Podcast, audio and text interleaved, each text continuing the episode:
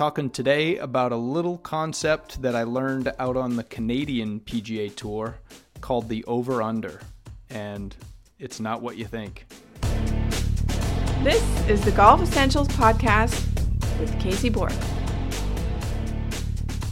Saw an article today checking out the Waste Management Phoenix Open, and uh, looks like, you know, some pretty low scores out there. Uh, Rickie Fowler and Justin Thomas are leading the tournament after the first round, and um, the article was basically saying that that Fowler and Thomas share the lead and a house at the Waste Management. So uh, looks like they're they're uh, shacking up and renting a house together out there. So it brought back some memories of uh, my time out on the Canadian PGA Tour, which is you know, if you're unfamiliar how the golf tours work, you got the PGA Tour, which is like Major League Baseball, and then you've got web.com, which is the next league below. And and then arguably the Canadian PGA Tour would be next in line, although there are a number of tours around the world. Um, you know, but as far as the hierarchy here in North America, that would be how it goes. So I'm basically in sort of like double A baseball, traveling around North America, and um, it was it was really cool. I had I had some sponsors, but I didn't have very much money, and um, the guys that I was playing with and practicing with, they were kind of the same boat. Uh, there's really not enough money out there to, unless you're really playing great, to uh, to turn a sizable profit, and plus you're, you know, we went down to Guadalajara, Mexico, and Ixtapa, which is down um, Zihuatanejo. If you ever saw um, Shawshank Redemption, that's where uh, he plans to go when he gets out of prison. So we were down there, and then we went all around the U.S. and we played seven or six or seven events up in Canada, Montreal, Vancouver, Winnipeg, stuff like that. So you got to travel around and so each week we would show up, say on a Sunday or Monday, and then, you know, for Monday, Tuesday, Wednesday would be practice rounds. So week in and week out, you end up sort of playing practice rounds, coordinating, you know, when you're going to go um, with the same guys. You develop these cliques. And I had some good buddies, um, you know, Scott Hawley, Eugene Smith, um, Rob Oppenheim, who's been been playing out on tour quite a bit, and you know some real good pl- good players, good dudes. Uh, we had a lot of fun, um, but we wouldn't be staying in Ritz Carltons. We'd be staying in, you know, Comfort Inns and things like that, and uh, whatever was available. And it's really funny just thinking of how Fowler and Thomas are, are living it up and in Phoenix or wherever they go, flying on their jets and things. Um, so we would rent a car and we would share a car. I remember out in Sacramento one year, um, we we rented a car and it was a um, wow, what the hell's the name of that car? The um, the Oldsmobile, um, sort of those, those shaggin' wagon cars. I, I forget the hell what it's called. Um, I'm drawing a blank, but um, the thing was so funny. It was we, we we didn't like the car at all because it wasn't wide enough to accommodate a, a normal sized set of clubs or, or, or woods at least horizontally. So you'd have to like knock down one of the back seats and lay them in there and um, yeah. Oh, the PT Cruiser. That's what it was and it was purple. so we had like three or four of us squeezed in there with a bunch of clubs. It was just crazy, and uh, that's how you live in the minor leagues. And and we had this thing. We were just laughing. Like anytime we saw another PT Cruiser, all of us would stick our arms out the window and give them a thumbs up, you know, and uh, and and we'd usually get a thumbs up back. So it was really funny, but but you know, uh, back to the living arrangement. So we'd get back to the hotel each day. We'd have a basically a match. We'd have a side some side games out on the practice rounds as we're checking out these golf courses and and during the tournament for that matter. So when the tournament started, however it worked out, the high score for the day, so we'd have 5 guys in one room. So two queen size beds, 5 guys in one room. And we had this thing where um, the two guys each on each bed um, and we called it the over under. So one guy would be over the bed sheet and one would be under the bed sheets to avoid any any risk that we would you know rub ankles together or something accidentally in the middle of the night.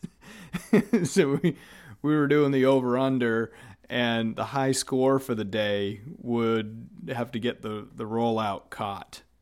and that's how we figured it out. So um, you know, you could be uh, you know, you could shoot 65 in the first round leading the tournament and then uh, you know shoot 75 the next day and everybody in the room beat you and now you're you know a few shots off the lead sleeping in the rollaway cot.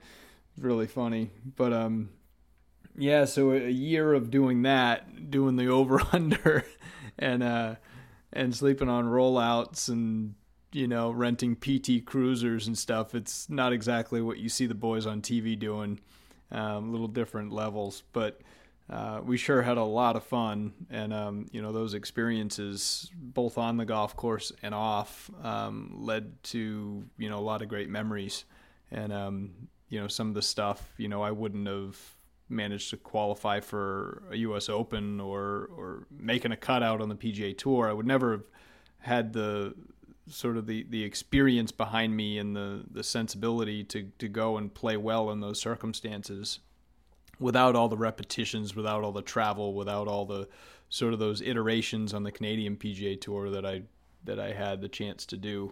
Um, so I'm awfully thankful for that. And you know, any of you guys that are striving to, you know, get better at golf and improve your games enough to maybe play college golf or later to to turn pro and give it a shot. And you know, I would encourage you to do that. My mindset was um, my time is very limited, right? So the chance where you have um, such limited overhead in terms of family, debt, obligations, job, where you can take off and do that sort of thing is very, very limited. And I wanted to at least be able to say to myself, sitting here you know 15 years later that I gave it a good try. And and I did that. And you owe it to yourself if you're dedicating some time to play at least give it a shot and you know give it your all for some period of time to to at least gauge where you stand.